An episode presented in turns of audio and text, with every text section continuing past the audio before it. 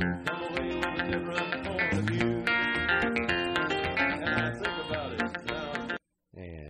yeah, Johnny Cash, I think about it.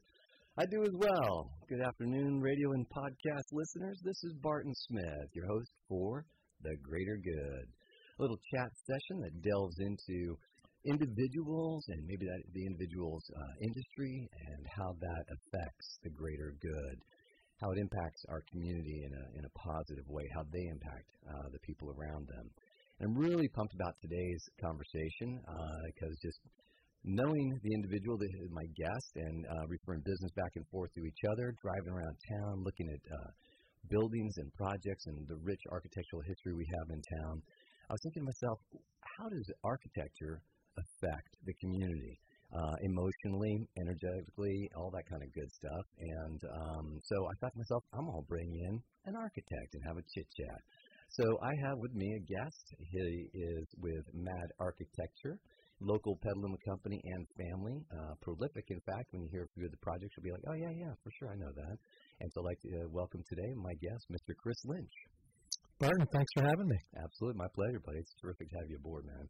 All right, so Chris, um, I want to just have a few uh, chit chats about the uh, projects you've got, like in the past, and slates. I know you've done personal residences, You've done Keller Court Commons and uh, the one famous everybody probably knows, uh, involvement with Brewster's, right? That's right. Yeah. So talk about the couple other other projects that you've had, or there, you know, some of those projects that you've worked on. Because I know you really commit some time to making those happen and bringing them to fruition. Uh, yeah. So aside from the probably hundreds of um, remodels and uh, single family homes um, some of the bigger projects that have more exposure, like you said, are Brewster's Beer Garden. Um, there's Keller Court Commons, which just finished up up on the uh, intersection of West and Keller Street, which was a really fun project to work on. Eight single-family homes.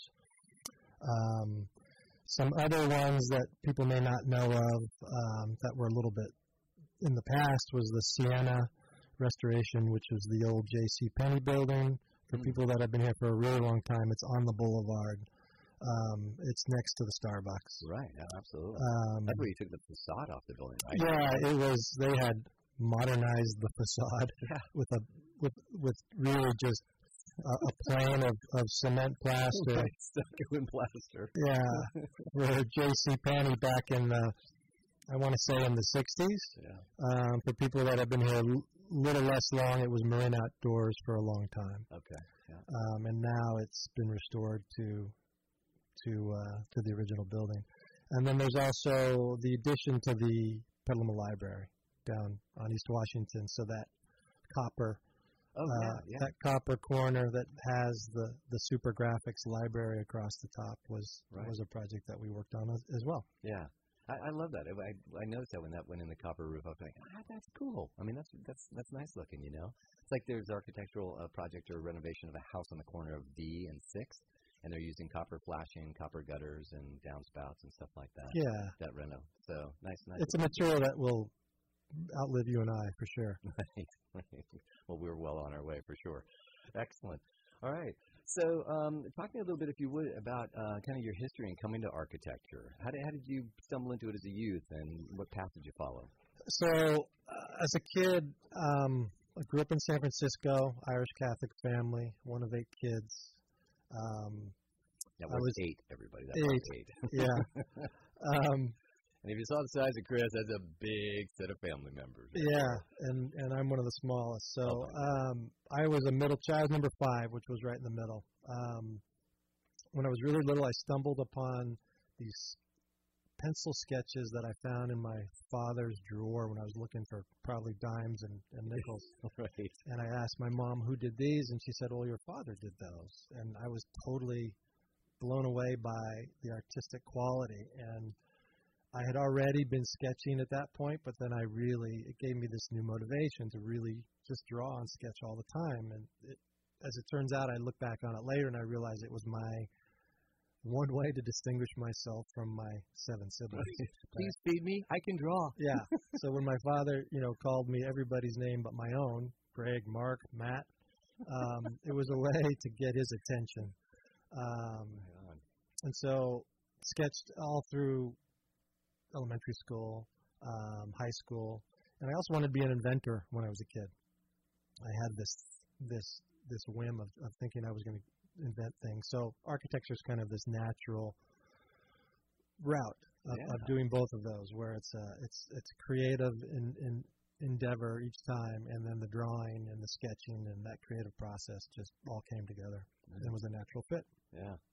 Yeah. What about uh, then formal schooling? Uh, I did it all. I because I didn't know I wanted to get into architecture until I was 20. Mm-hmm. I went to San Jose State for a couple of years, took my GE stuff, and then I went to City College of San Francisco when I had started thinking about architecture. And they have a really good program. It's the JC in San Francisco. Hmm. Uh, and then from there, I transferred to Berkeley Okay. uh, for another two years. Got it. And the JC system, unsung heroes. In Oh, my God. Yeah, no, it was awesome. It Yeah. got me into Berkeley for sure. They had a great program, um, and I uh, I met some professors that that were really inspiring and kept me moving and got me all the way through. Yeah, yeah. Uh, and and to the youth out there, if you're you know wavering on which college to head to or things along those lines, um, JC's just dynamite. I I came out of high school with I don't know like a whatever 2.2, 2.3. This is nothing, you know. Uh, I made it, um, and uh, and and went to the JC. Ended up with like a 3.75 for three or four semesters, mainly because of like you said, the teachers and the attention and the size of the class and stuff like that. Then UCLA two years and a four-year degree out of UCLA. It's kind of like well, that works. Yeah. Yeah. Funny story was I when I was at the JC trying to get into Berkeley as a transfer, I had applied. When I applied, I had A's in five architecture classes and I had a D in a physics class. and so I had they said you are you are you are um, accepted on the condition that you get the D up to a C. So I think I ended up with B's in all my architecture and a C in my physics class as I changed my focus at the end there. Right, and they're they're, they're with the inventor, right? Kind of like, ah, Yeah. All right, so we'll just move on from that. Dynamite.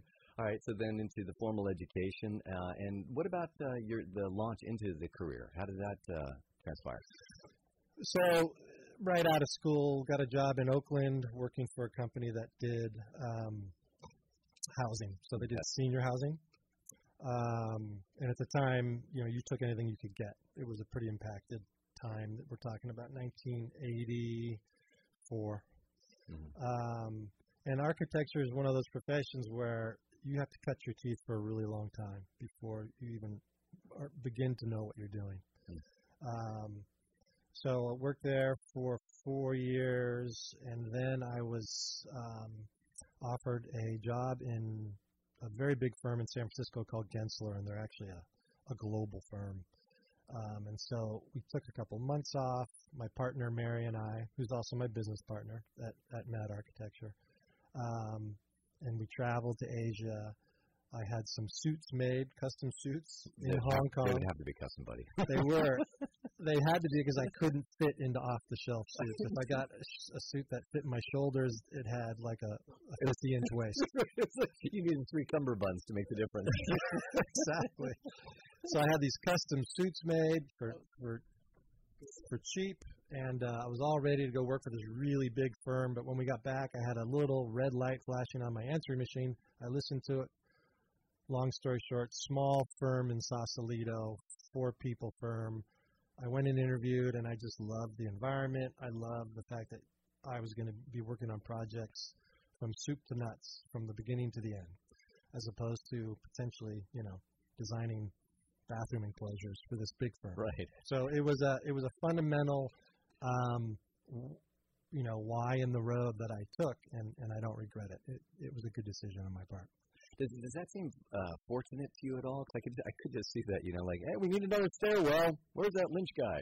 You know? Well, yeah, you easily can get typecast in those big firms. Um, and in fact, my very first firm, CAD drawing, commu- computer aided drafting, was just starting. Yeah. And they, my very first day, they sat me down at this computer, um, and they wanted me to be a CAD person. And I don't know how I knew, but I knew I didn't want to do that. yeah, yeah. And so I just told them, no, I'm more interested in design, sketching, um, th- that creative process. Um, and it was a, it was a smart move on my part because I could have easily had been kind of shoved into that Oh yeah. into that that flow, and uh, and it would have been hard to resist to go in a different direction. Great note to self, man. You listen to yourself on that and trust your gut. So Yeah.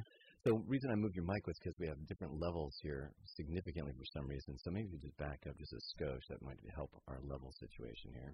Thank you, sir. Appreciate that. You have to produce and uh, and chit chat Very all at the same time. So that's it. All right. Well, uh, so I'd love to dive into um, the portion of the segment I'm really excited about, which is uh, talking about the impact, emotional impact, and, and et cetera, of architecture on individuals, on the community as a whole.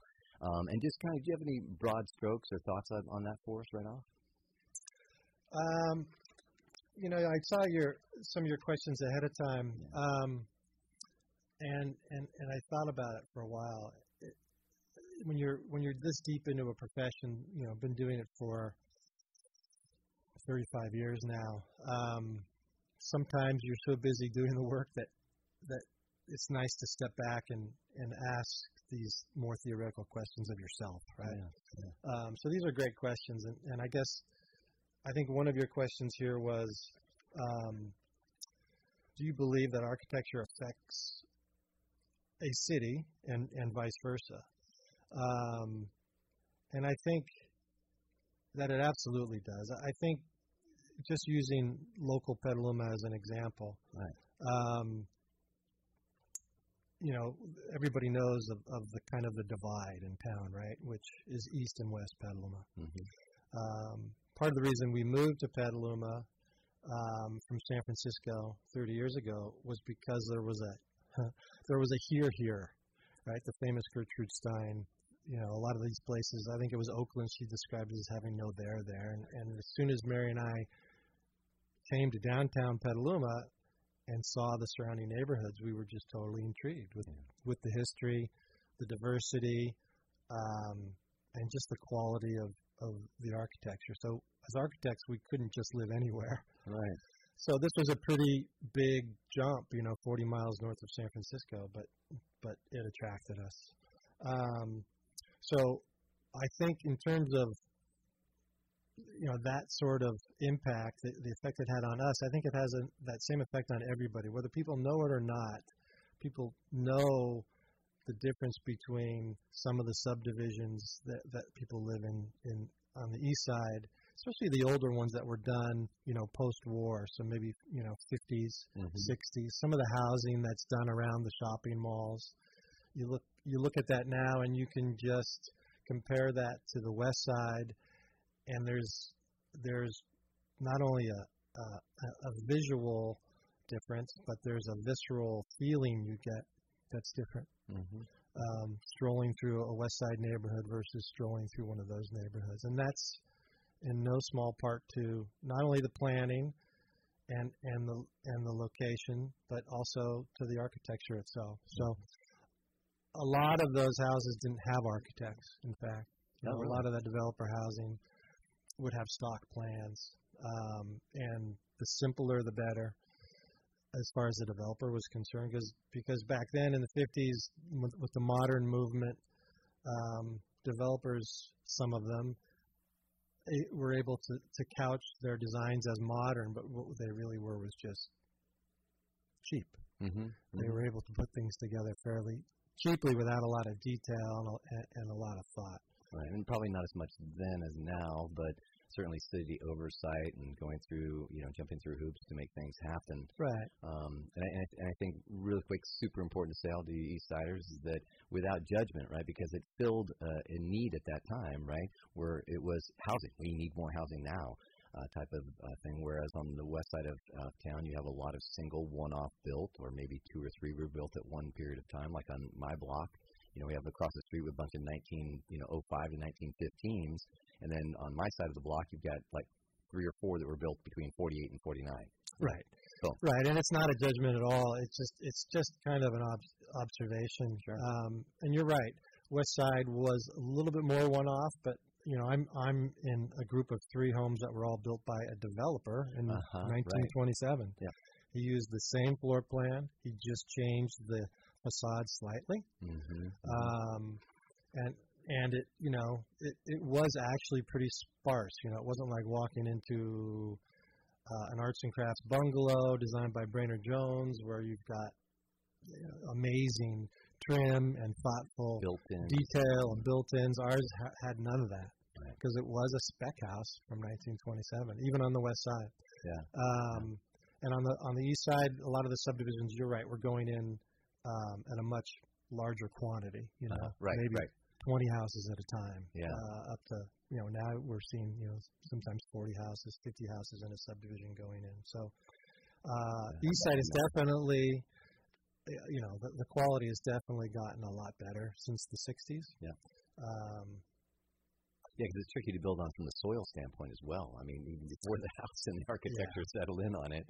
Yeah, the adobe clay soil on the east side is, is a real challenge for sure. Yeah, yeah. I think this brings up that wonderful adage, right? Uh, you need to make a house a home. Uh, and I experience that in real estate just all the time. You, I go into houses, I was in three different houses today, vastly different on the interior, right? Right. Some felt like a home, some just kind of felt like a house and still had the qualities of the original build. Right. Um, so yeah, so making the house uh, a home. And there's a difference between the inside of the house and, and Mhm. then the outside of the house, right? So a lot of those subdivisions they that have been done in the 80s, 90s, the, the landscaping is mature now. Um, the, the way that they were laid out makes it a much more enjoyable um, experience for people just walking down the street. Mm-hmm. Um, and it is a little closer to to to the west side, Mhm. where you've got in some places tree lined, uh, you know, canopied streets. Um, it's it's a it's it's a different feel now for Yeah. sure. Yeah, yeah, it really is, really is. Um, and uh, the some of the parks, I love how some of the East Side parks were developed with subdivisions around them. Um, I can't think of the name of it at the moment, but it's across the street. Uh, it's between the um, North Star subdivision and like Lancaster and the English name streets. There's a long, narrow park, which is now a dog park. It has a paseo that runs along the creek. It connects to the JC. It connects to well, it used to be G and G and Leghorn Park. You know, and I love that whole connectivity and flow of some of those, you know, more master planned, if you would. Yeah, yeah, they really did start. The city started asking for and started to get more of those amenities. Mhm. Uh, I was on Design Review back in 2000, and that was always a big part of what the city was asking for. Is okay, we're going to allow you to do these houses, these so many houses, but you you have to give back. You can't just you can't just build over every square foot. You've got to give some amenities back to each neighborhood. I, I think it's Turtle Creek, maybe Mhm. you're thinking about that has. That's a, it's a little that's a little to the south. Okay. Yeah, yeah. Yeah. But Turtle Creek does have a little park in Paseo along the creek as well. Right. And, and that's actually a downside to the west side. There's not that many parks, right? We've Mhm. got, depending upon where you- where we're talking about, we may have Wickersham Park. Yep. Um, on where we live, Oak Hill, we have Oak Hill Park. Yep. Um, there's Walnut Park, but all in all, there's not that many parks on, on the old side of town. You just have to stumble over broken sidewalks to get there. so, how about um, how about uh, commercial architecture? Because that seems pretty impactful as well to me. People drive through downtown, they're like, "Oh, wow, this is really neat," you know. What a whole block of iron side or iron Yeah. facade Right. face buildings too. Uh, what's your take on? Because I know you've done some commercial, obviously with Brewster's, um, and I know you're working on some other projects that might be residential, but in the downtown kind of core area um, to compete actually with commercial projects. How do you how do you approach that when you're dealing with um, you know a builder, right? You're dealing with uh, maybe a developer, and maybe that developer has a desire specific to see. So it's like, I mean, do you tap your emotional side at all when when coming up with a design, or you just kind of like you know, just straight listen. And maybe Mary taps in the emotional side and comes with credit, you know, creative. I know there's a balance there in that relationship, so Yeah, and I'm sorry Mary's not here, but um, we'll make that happen. we had a little we had a little uh, a little dog fight incident where the dog is now at the vet. Right. got the worst of it. Yeah. Um, yeah, um, it's a it's an absolute balance, right? So the owner has his program or her program um, that she wants to see. It's not unlike what happens when we do a um, a, a residence for somebody, um, but Brewster's is a good example. Um, Brewster's um, was designed specifically for for the beer garden um, facility. So they knew they wanted the restaurant. They knew they wanted this open feel. They wanted it to be an outdoor space. They wanted it to be down at the river. Um, they didn't want it to be up on the boulevard. hmm That isn't where they wanted people to hang out. So we were um, we were given a real challenge in that we had a set of codes that we had to comply with.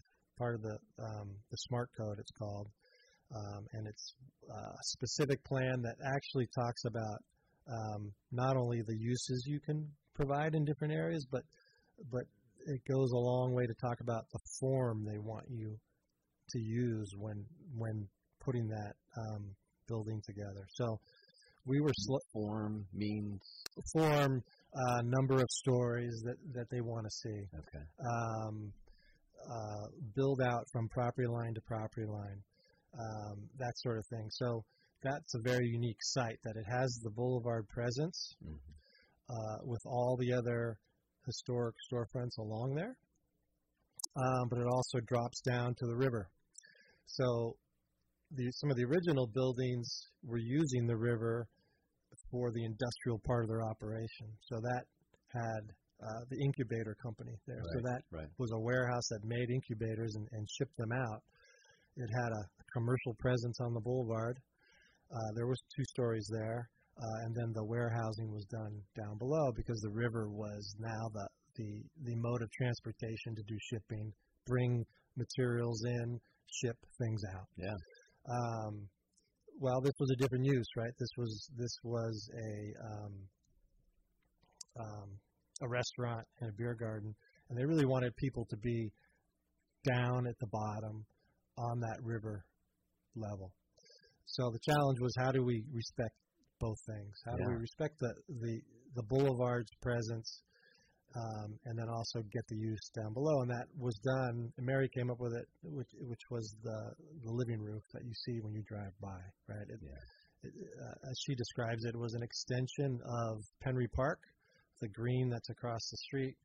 We tried to bring that green over and have it, uh, an actual and a visual amenity to people Right. as they approach. Yeah.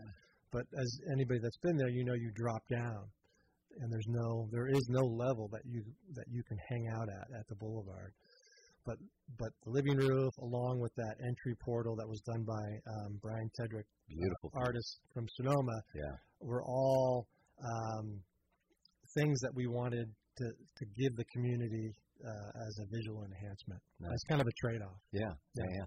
So would that type of thing be an emotional? Um, I mean, it has an emotional impact, huge. Because I mean, can you imagine driving up the boulevard, glancing over, and just seeing, you know, the vents coming out of the, you know, the kitchen and things like that in the back of the building? Because it is kind of the back, although it's obviously on the street face. Um, was that driven, do you think, at all emotionally by kind of, hey, you know, how can we beautify this? How can we kind of like have a softer impact on people? Is that? Is that? I mean, tell me Yeah, I don't know if emotional. I don't know if emotional is the right word. Mhm. Um, uh, but it it definitely was always something that we wanted to kind of give to the city, and and in fact, it was a negotiation with planners too, who at first, when they first heard the idea, were a little bit skeptical because it didn't, you know, in their mind, it didn't meet the the the letter of the zoning code. yeah, completely. I can see that. yeah. Um, and and there's been people that have have criticized it for that reason Mhm. that it didn't you know it did not keep uh, the existing pattern of the two story one to two stories along the boulevard. Mhm. In our in our in our viewpoint, we we were keeping open a view corridor that had been there for years. Right, true. Uh, so you can you know you can see the uh, the granary in the distance, which we think is a, another visual landmark in town. Mm-hmm. Um, so from an emotional standpoint, it wasn't emotional so much as it was um, definitely intentional. Yeah, well, right, right. And and and an, uh, a funny thing was, as that was being built, we were hearing criticism constantly because the living roof was the very last thing to go in.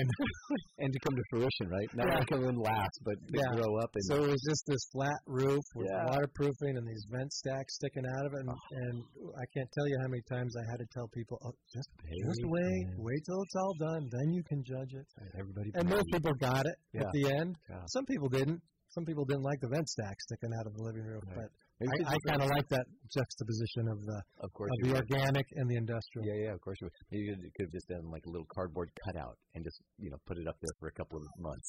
Yeah, a model. right, Yeah, right, exactly. To I could have painted it green, please everybody. spray painted green for a while. All right, and so to not like reach for any emotional connection necessarily for that, but just curious as Mary kind of you know came up with that from that standpoint at all. But but what we do definitely see is a um, is a positive impact on it because I personally think it's super attractive. It's really cool, and with the archway or the portal, if you call it, that's a great word for it for the stair level. I think it's just neat. I mean, it's it's a beautiful piece of art. It's right there on the boulevard. Uh, it's you know steel and wood blended. Oh, It's- yeah. it's neat looking. And yeah, and it's so uh, it's just really authentic. Mhm. That, that's a project that um, uh, you know we think would have been hard to kind of screw up because of the setting was so dramatic, right? Right. If anybody remembers what was there before, it was, it was really a parking lot that was used by some of the businesses l- nearby. But um, No, that's that's it. but on the perimeter of it, you've got these buildings from the 1800s. That's your setting. That's your stage set, right. um, and that's priceless. Yeah. So, Yeah. so our job was to not screw it up. Right. Was to come up with a building that that afforded people the views of all those things, so they could experience it, not have this totally enclosed building. Yeah. But but that's where the the idea of this open beer garden came came from Yeah. was the idea. We wanted to be able to experience the brick to one side and the old rock wall on the other side, and Yeah. the river to the far end, and the view of the uh, of the granary. Yeah. Uh, all that stuff uh, came together. Yeah, that's, well done. It's, it's such a beautiful project. We are wrapping up our time. Um, we're gonna have to do this again. We'll have to get Mary back as soon as Blue gets healed up. Get Mary back in here. and We'll do this chat again because I want to go a little bit further with it. Um, so I want to talk also about the impact that you all have uh, from a personal standpoint. I know you're working on the art council uh, now as well. Uh, I am not on the I'm not on the art council. Mhm. Uh, I was on a um, I was on a stakeholder committee Got it. uh, that the art council put together, Terrific. Okay. and that was specifically for the A much project. discussed A art- project, yes a bathing project, let's call it. yeah a bathing project along Water Street. Ah, let's say. And, and you know what? We'll leave it right there at that for now. Yeah, All right. Thank you so much, Chris. I really appreciate being here. Great conversation. Thanks. it was great. Thank you very much.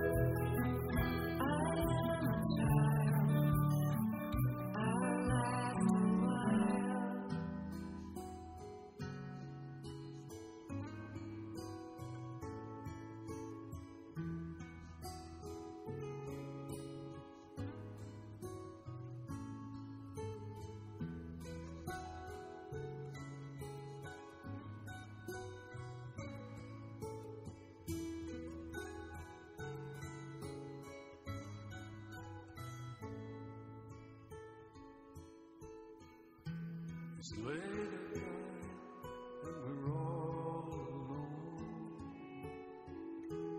Just the music of the radio. No one calling, no one on the telephone.